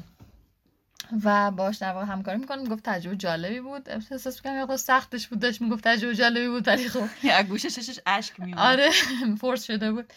ولی آره دنیل دی لوئیس از مرحله اول بوده. و مثل اینکه کلا هم تو نقش وودکاک میمونده. یعنی به این معروفه که هر نقشی بازی می‌کنه در طی مرحله فیلم برداری کلا توی همون نقش. یعنی وقتی میاد برای صبحانه شخصیت وودکاک میاد صبحانه می‌خوره. که از صدا و نویز و اینا بدش میاد. آفرین. یا مثلا توی دری برد یا هر نقش دیگه ای. مثلا فکر کن لینکن میومده میشسته سر زبونه و آدم عجیبیه دنیل لوئیس. مثلا من فهمیدم که اون sense of humor ی که میگم داره اون طنزی که توش داره خیلی برام جالب بودش که یه شوی رو مثلا قبلا دوست داشته پل توماس داشت تعریف می‌کرد به اسم and Afraid که تو اون شو رو می‌شناسی. این شو همون شوییه که توی برنامه Saturday Night Live یه چند باری مسخرش کردن. زمانی که پیتر دینکلیج فکر می‌کنم مهمون SNL بود خب. و خدا چ- یه sketch ی بودش که با اه، لزلی جونز بازی می‌کردن که توی یه wilderness ولشون می‌کردن توی جنگل ولشون می‌کردن حتی بدون لباس. باشه اپیزود مورد علاقه توه sketch مورد علاقه توه. و این یه شو بوده واقعا. Naked and چی؟ Afraid Naked and Afraid و خیلی lame ه این شو و هیچ کسی رو نمی‌بینه این دنیل لوئیس میدیدتش مثلا و دیگه حتی مثلا توی مرحله کاستوم دیزاین و اصلا چون باید تحقیق می‌کردن در مورد کاستوم دهه پنجاه که در. واقع فیلم اون موقع فیلم برداریش اه، درباره اون دوره است تو تحقیقاتش بوده تو انتخاب کاستوم بوده یعنی ستایی با کاستوم دیزاینرشون کار می‌کردن تو بخش در واقع انتخاب بازیگر برای نقش مقابلش برای نقش آلما کاملا حضور داشته و کاملا هم نظر داده. پس چقدر توماس اندرسون از comfort zone ش اومده بیرون. فکر کنم آره مثلا این اواخر بوده ای وای چه غلطی کردم. دقیقا اونم شخصیت مثلا پررنگی مثل دنیل دی لوئیس چون که حتی مثلا تعریف کرد فیلم, ها- فیلم هایی که inspiration شون بوده بهشون الهام بخش بوده برای ساختن Phantom Thread رو با همدیگه انتخاب کردن و نشستن دیدن که مثلا فیلم های دیوید لین بوده فیلم I know where I'm going مسئول سال 45 مثلا بوده. دانلود کردم ببینیم حتما منظورم خیلی جذاب بود. باشه. و حتی سری بازیگر رو انتخاب کردن که در واقع خودشون خیاط بودن و کاستوم های فیلم خودشون ساختن نمی‌دونم یادت یا نه دو تا خانوم ام، پیرزنی. بودن آره توی در واقع فیلم بودن کاستوم خود فیلم اونا دوختن و توی فیلم. برداری هم در واقع بودن و وقتی که از خود اه، پل توماس اندرسون پرسیدن که چرا دهه پنجاه انتخاب کردی برای این فیلم گفتش که زمانی که جنگ تموم میشه دو تا جا بودن که فشن رو خیلی جدی اومدن که دنبال کنن. یکی مسلما پاریس بود با برنداش. ژیوانژی و فلان و این حرفا. یکی دیگه لندن بود که داشت سعی می‌کرد برسه به پای در واقع پاریس. و میگم ما سال مثلا 1955 رو انتخاب کردیم برای این فیلم که مثلا از جنگ گذشته باشه. تا یه حدی که فیلم تو ژانر وار در واقع نباشه تو جن... ژانر جنگی نباشه ولی هنگوور جنگ باشه فضاش توی فیلم. و خب تا حدی هم واقعا هستش. و در مورد لباس هم گفتش که ما سعی لباس جوری نباشه که یه سری کاستوم بی نقص فوق العاده مثلا مثل ماری آنتوانت مثلا باشه. چون که قرار نبود این آدم بهترین خیاط دنیا باشه. قرار بودش که فقط خیلی انگلیسی باشه مثلا آها. اینه که کاستوم واقعا نقص هم داره توشون خیلی کاستوم پرفکتی نیست ولی جالب ترین چیزی که درباره این فیلم من خوندم و برق از سرم پرید این بودش که این فیلم فیلمبردار نداره. کلا فیلمبردار نداره و دلیلش این بوده که فیلمبردار همیشگی که پل توماس اندرسون باش کار می‌کنه مثل که اویلیبل نبوده سر پروژه دیگه بوده و همونطور که تو گفتی اصلا این آدم کامفتبل نیست که بخواد عوض کنه عواملش رو. عواملش رو برای همین تصمیم می‌گیره تجربه رو که سر دی دریمینگ ویدیوی در واقع رادیو هد داشته که از فیلم بردار اصلا استفاده نکرده اینجا در واقع صورت فیلم انجامش بده که یه سری تکنیک های جایگزین واسش انتخاب می‌کنه مثلا کرین می‌سازه ریل می‌سازه که دوربین روش حرکت کنه. مثلا برای اون صحنه ای که صحنه معروفی که یه long shot هستش که نه long shot نیست ببخشید. یه landscape اه، پشت شخصیت وودکاک و آلما هستش. اینا دارن قدم می‌زنن و یه طبیعتی پشتشونه. که یه مسیر طولانی رو با هم راه میرن. مهم. اونجا مثلا یه ریل دویست فوتی ساختن که فقط دوربین رو اون حرکت کنه و همینطور مستقیم بیاد. یا اینکه از دوربین ثابت خیلی استفاده کرده از از کرو از عوامل دیگه فیلم مثلا کمک گرفته که حالا دوربین رو تکون بدن در یه حدی. از نور پردازی استفاده کرده که یعنی از تکنیک استفاده کرده که فقط نور محیطی رو تقویت کرده. مثلا یه پروژکتور پشت پنجره گذاشته به عنوان. نور پنجره یا از آینه استفاده کرده برای تقویت نور طبیعی. که بیشتر حالا تلالو داشته باشه. یا یه سری LED هایی مثلا ساختن که در واقع چیز کنه. مثلا کم انرژی بودن و یه نور مثلا خفیفی می‌دادن و نور محیط رو تقویت می‌کردن. ولی همه اینا لازمش اینه که اون کارگردانی که این کار می‌کنه خودش کاملا دانش فیلمبرداری داشته باشه. یعنی هر کارگردانی نمی‌تونه این کار کنه. این آدم برای این کار کرده که دانشش رو داره و حالا این استایل رو انتخاب کرده دیگه. دقیقا. پس با توجه به چیزایی که گفتی خیلی منطقیه که این استایل فیلم برداریه اگه بخوایم مقایسه بکنیم توی کارهای ابتدایی کارنامه توماس اندرسون و این متفاوت باشه.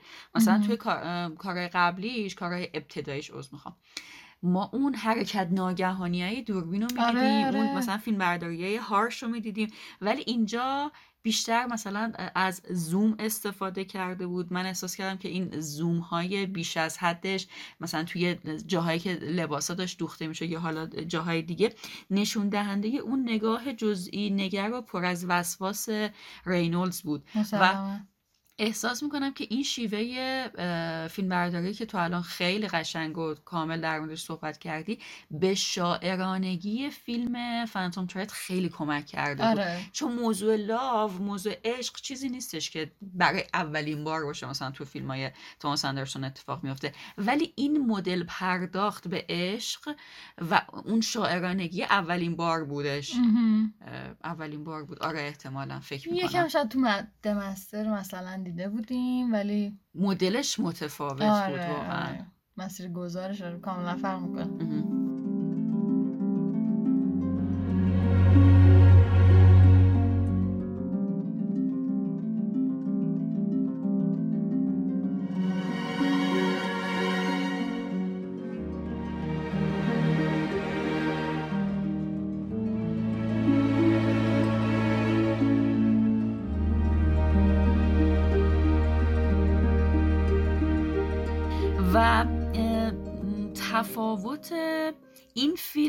توماس اندرسون توی شیوه روایتش هم راستش رو بخوای به چشم من اومد. آره. توی فیلم های ابتداییش معمولا این شکلی بودش که اجازه میدادش که توی بیننده خودت سر در بیاری از حال و روز شخصیت ها و توضیح اضافه تری داده نمی‌شد بر اساس حالا اتفاقاتی که توی صحنه میافتاد و reaction های شخصیت تو متوجه می‌شدی که این آدم چی داره بهش میگذره.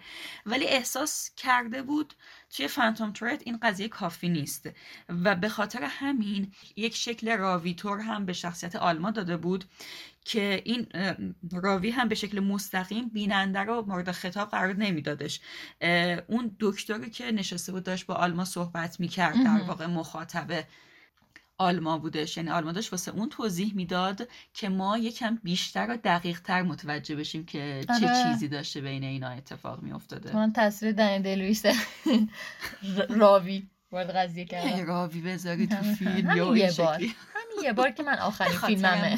به خاطر من.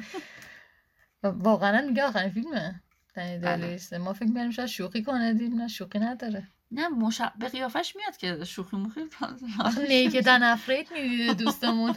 شوخی داشته.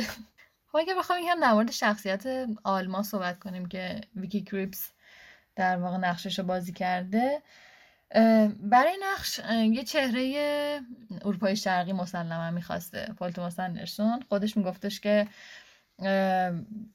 به این فکر می‌کردم که شخصیتی باشه که اون زمان مهاجر بوده توی لندن. و قیافه کریپس دقیقا همونه. بازم خود پل میگفتش که قیافه این دختر یه جوریه که مثلا شما ممکن شبیهش رو توی مثلا عکسای دهه پنجاه ببینین و بگین. که اه همون دختره که تو Phantom Thread بازی می‌کرد. که اصلا اینطوری نیست. آخه خیلی کلاسیک قیافش آره آره. روز audition ش اول اینکه ام، خود پال توماس اندرسون در واقع یکی از فیلم های ویکی رو می‌بینه اون موقع داشته search کرده بر در مورد مثلا همچین بازیگری و خوشش میاد ازش و برای audition که بهش زنگ می‌زنن اون روز دنیل لویس هم بوده میبیننش audition میده و خوششون میاد و دنیل لویس میگه که من تا روز فیلم برداری دیگه نمی‌خوام اینو ببینم. و یعنی ما هیچ تمرینی قرار نیستش که با هم داشته باشیم.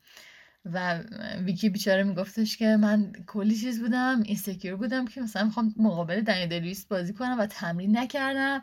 و اون مثلا از اول این پروژه داشته روش کار می‌کرده و من خیلی عقبم. گفت کم کم دیگه به این فکر کردم که خب okay این دقیقا همون حسیه که آلما داره. آفرین. دقیقا کاملا چیزه این ام، غریب بودنش توی اون محیط باید به چشم بیاد و پس منم که نمی‌تونم keep up کنم با بازی دنیل دی لویس پس من فقط react می‌کنم. یعنی سعی می‌کنم به بازیش فقط react کنم. نخوام هی خودم بکشم تا حد اون. کی می‌تونه تو حد دنیل لویس در واقع بازی کنه؟ و خود ویکی میگفتش که در مورد آلما می‌گفت یه چیزی که در مورد آلما مشخصه اینه که position ش رو کاملا می‌شناسه. خودش می‌دونه که از ورکینگ کلاسه می‌دونه که از. طبقه کارگره و اینو قبول داره ولی این دفنیشن این تعریفی نیست که از خودش داره. واسه همینه که این براش ضعف محسوب نمیشه.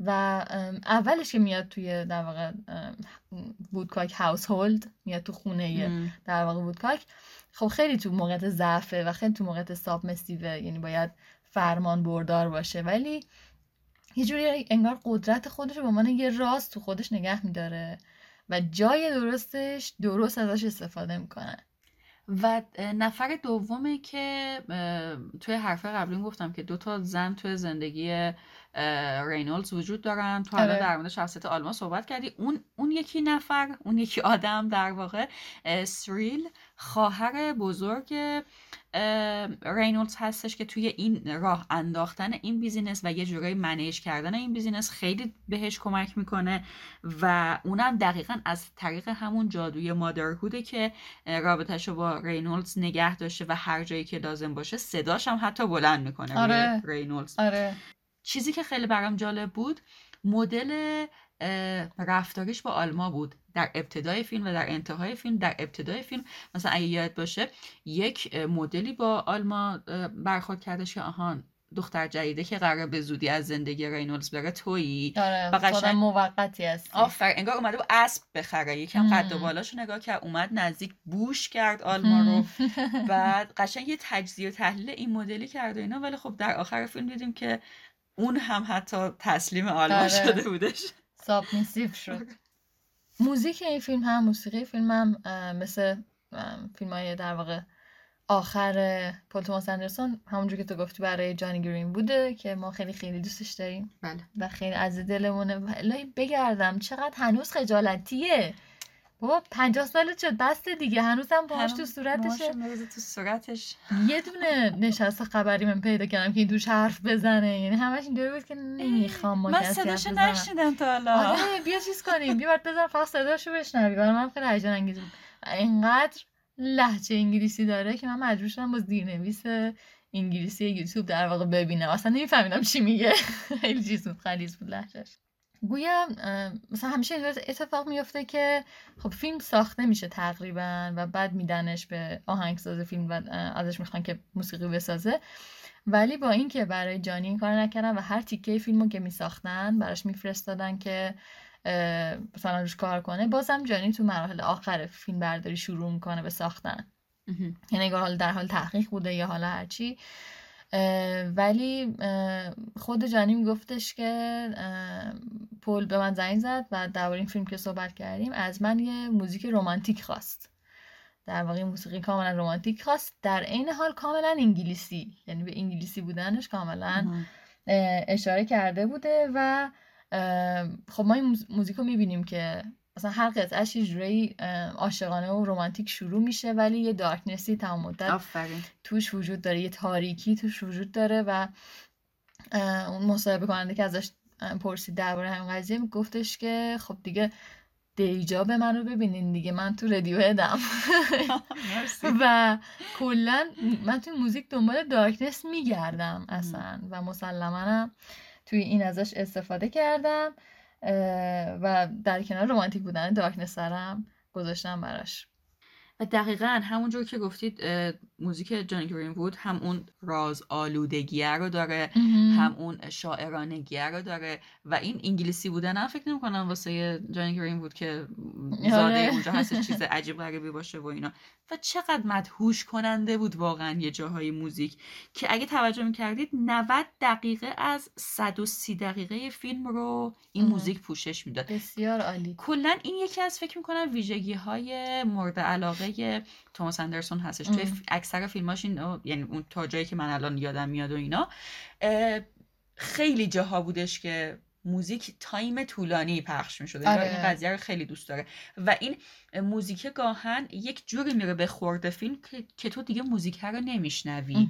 همراه این موزیک داره فیلم رو می‌بینی. یعنی مثلا این موزیک انگار کمده آره. جزئی از وسایل صحنه است. این شکلی باهات خو می‌گیره. و پایان بندی شگفتانگیز فیلم. مهم. پایان بندی و حتی انتخاب اسم فیلم که همون رشته خیال باشه دوباره به بیننده این اجازه رو میده که توماس اندرسون حسابی باش بازی کنه.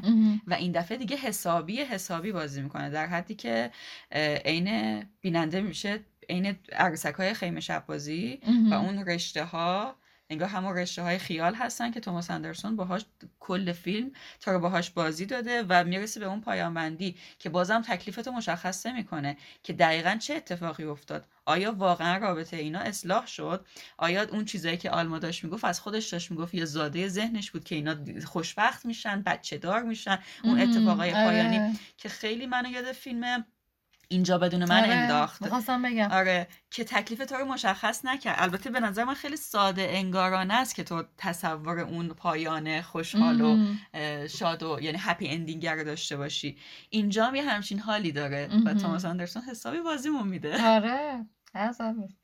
ولی دیگه این آدم به شدت آدم دوست داشتنیه و واقعا هم یعنی وقتی میبینیش مثلا مدل حرف زدنش مدل تکون دادن دستاش اصلا. یه جور صادقانه یه بازیگرایی که باش کار می‌کنن هم همین اعتقاد دارن. مثلا همین میگن که پول توماس اندرسون بهترین بازی رو از بازیگراش می‌گیره.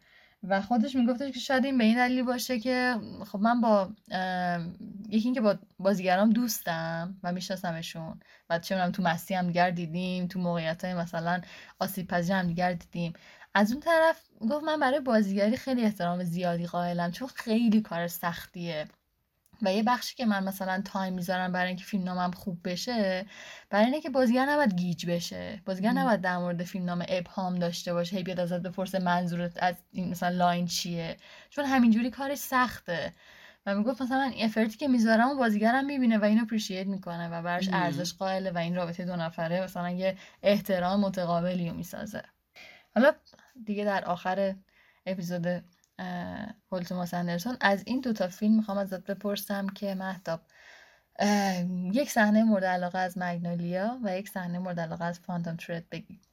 می‌تونی حالا فکر کنی؟ خدای کمک.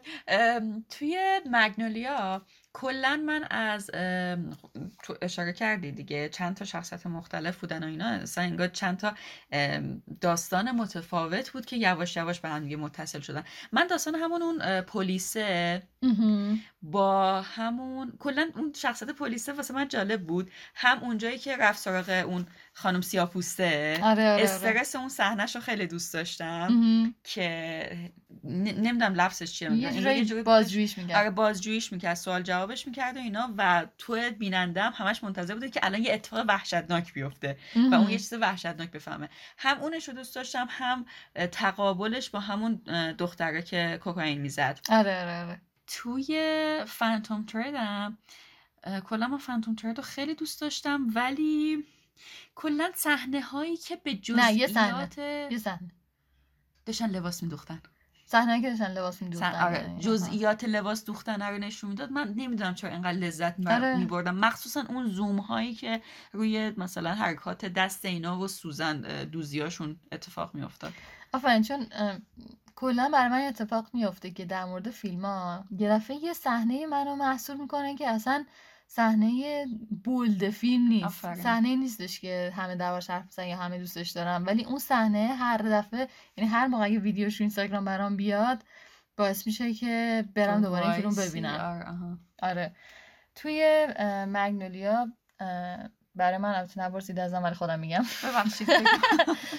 توی Magnolia به شدت اون صحنه ای که اه، مور میره دارو بگیره برای خودش. آها. و اون صاحب داروخانه داره چک می‌کنه که ببینه که مثلا واقعا دکتر این این چیزا داده نسخه رو داده و نسخه واقعی و این حرفا و جولین مور داد می‌زنه سرش. همونطور موزیک background داره پخش میشه. موزیک فوق العاده است و برمیگرده میگه که شما کی هستین که زندگی منو قضاوت می‌کنین؟ من I have sickness all over me. خیلی اون دسته چیز میشم و با خودم همیشه فکر می‌کردم که کلا کسایی که شاید مریضی روانی دارن چقدر سخته که کانفرانت کنن و به زبون بیاره یه نفر و بگی I have sickness all over me و فانتوم ترید چی؟ فانتوم تورت اون صحنه ای که البته من چون قبلش فکر کردم سری میگم صحنه ای. که در واقع این دوتا دارن بعد از اون جشن بین اون همه بادکنک میرقصن با هم آه. یعنی همه دارن جمع می‌کنن اون جشن رو ولی این دوتا هم دیگه رو بغل کردن و دارن میرقصن و نظرم خیلی رمانتیکه حالا فیلم مورد علاقت کلا چیه توی ف- کارنامه توماس اندرسون من سورپرایزت کردم این دفعه آره آره فکر می‌کنم که فانتوم مهم. آره یعنی چک چکای لیستم رو می‌زنه کاملا من دمستر بودم. تا قبل از فانتوم آها. اگه اشکال نمی‌گیرن ازمون که انقدر هم نظر. هستیم منم فانتوم ترید آره واقعا چون برامون چند بار نوشتن نوشتین که خیلی هم نظر هستین و این میره رو مخ آدم. چرا باید بره رو مخ کسی؟ دو نفر هم نظرن. چرا ما تو چه دوره داریم زندگی می‌کنیم؟ مسلما ما هم نظریم چون که با هم بزرگ شدیم و کلا سلیقه فیلمیمون با هم شکل گرفته. این تفاوت هم دیگه خیلی اتفاقی اتفاق افتاده.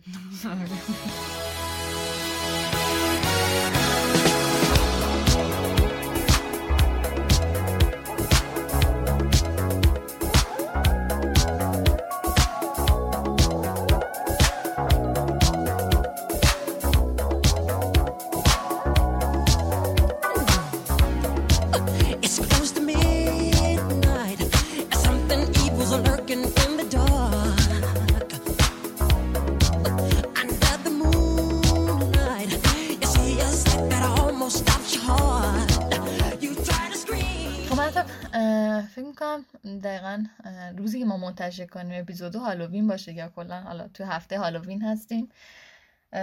خواستم ازت بپرسم فیلم ترسناک مورد علاقت که ترسناک ترین چیزی که دیدی چیه؟ کلا یه چند تا فیلم ترسناک معرفی کنیم به شنوندهامون که برن تو هالووین ببینن و خوشحال البته تو می‌دونی من پیرمردتر از اون چیزی هستم که بخوام فیلم ترسناک ببینم. کلا خیلی از همون ا- چرا یکم جوونتر بودم. ام، اه، فیلم ترسناک می‌دیدم و اینا ولی الان دیگه بیش از حد پیرمرد شدم. اعصاب فیلم های ترسناک رو ندارم. هرچند که تو تو این چند وقته در واقع سریال Haunting Hill House Haunting of the Hill House. Haunting of the Hill House رو به من معرفی کردی که دیدمش بد نبودش و اینا ولی در حد. همون یک بار دیدن خوب بودش. ولی اگه بخوام یه فیلمی رو بگم که حالا ترسناک باشه و مورد علاقه من باشه حالا یه- به یه چند نفرم گفته بودم گفتن این که ترسناک نیست ولی از نظر من ترسناک بود. من کنستانتینو آها. معرفی می‌کنم. فیلم مورد علاقه یعنی ترسناک چندشاور نیست یه آره. کسی مثلا چیز بشه. بپاشه. آره آفرین. یا اون استرس شاید خیلی به من منتقل نشد. من استرس فیلم های ترسناک واقعا اذیت میشم. واسه همین فکر کنم که کنستانتین گزینه. باشه. شما؟ من اگه بخوام یه فیلم معرفی کنم برای من روزماریز بیبی خیلی. ترسناک بود. یعنی قشنگ می‌گرفت فضاش منو. ولی آره مثلا فیلم های ترسناک همینجوری معمولا که ما رو میخندونه. و میشینیم میخندیم. نمی‌دونم چرا. نمی‌تونم مثلا برم تو فضاش من همون Conjuring خنده. هم نمی‌تونم انجام بدم آره نه من با پرستو خواهرم خیلی میخندیم ولی همون سریال Haunting of Haunting of the Hill House رو اولین بار که من دیدم بعد از مدت ها یه فضایی بالاخره تونست منو بترسونه البته فقط فصل اولش فصل دومش اصلا خوب نیست ولی فصل اولش برای این برام ترسناک بود که اتفاقات درست dramatize شده بود مهم. اتفاق الکی نمیافتاد. تقریبا background داستان درست بود چون درباره خانواده هستش که به این دلیل که شغل پدر مادر اینه که خونه های قدیمی رو می‌خرن بازسازی می‌کنن و میفروشن این خانواده میرن و توی خونه قدیمی زندگی می‌کنن و حالا اون خونه haunted ه و این اتفاقا میفته یعنی اصلا ام. از اول دلیل رفتنشون مثلا برای من منطقی بود. وگرنه برای چی مثلا یه خانواده باید برن توی خونه قدیمی زندگی کنن؟ تو خیلی تو فیلم های ترسناک اتفاق میفته ولی بازم پیشنهاد می‌کنم که برای هالووین همون سریای Scary Movies رو ببینید که در واقع فیلم های ترسناک رو مسخره کردن و نمی‌دونم چرا دیگه ساخته نشد چون خیلی موفق بود. چند تا سری داره. فکر کنم سری پنجش از همه خنده دارتره اه، پنجش بود یا چهارش بود چهارش فکر کنم چهارش بود. که آره جنگ آره. دنیاها رو مسخره جنگ- کرده بود. واقعا فوق العاده است. پیشنهاد می‌کنم که ببینید. خیلی ریتشون پایینه. فکر می‌کنم به عنوان فیلم های حجو به حساب بیاد. جدا. ولی ما, ما واقعا میخندیدیم. آره چون البته خب اون فیلم ها رو هم باید دیده باشیم. آفرین دقیقا نکتهش اینه. که اون فیلم ها رو دیده باشی و لذت ببری از مسخره شدنشون.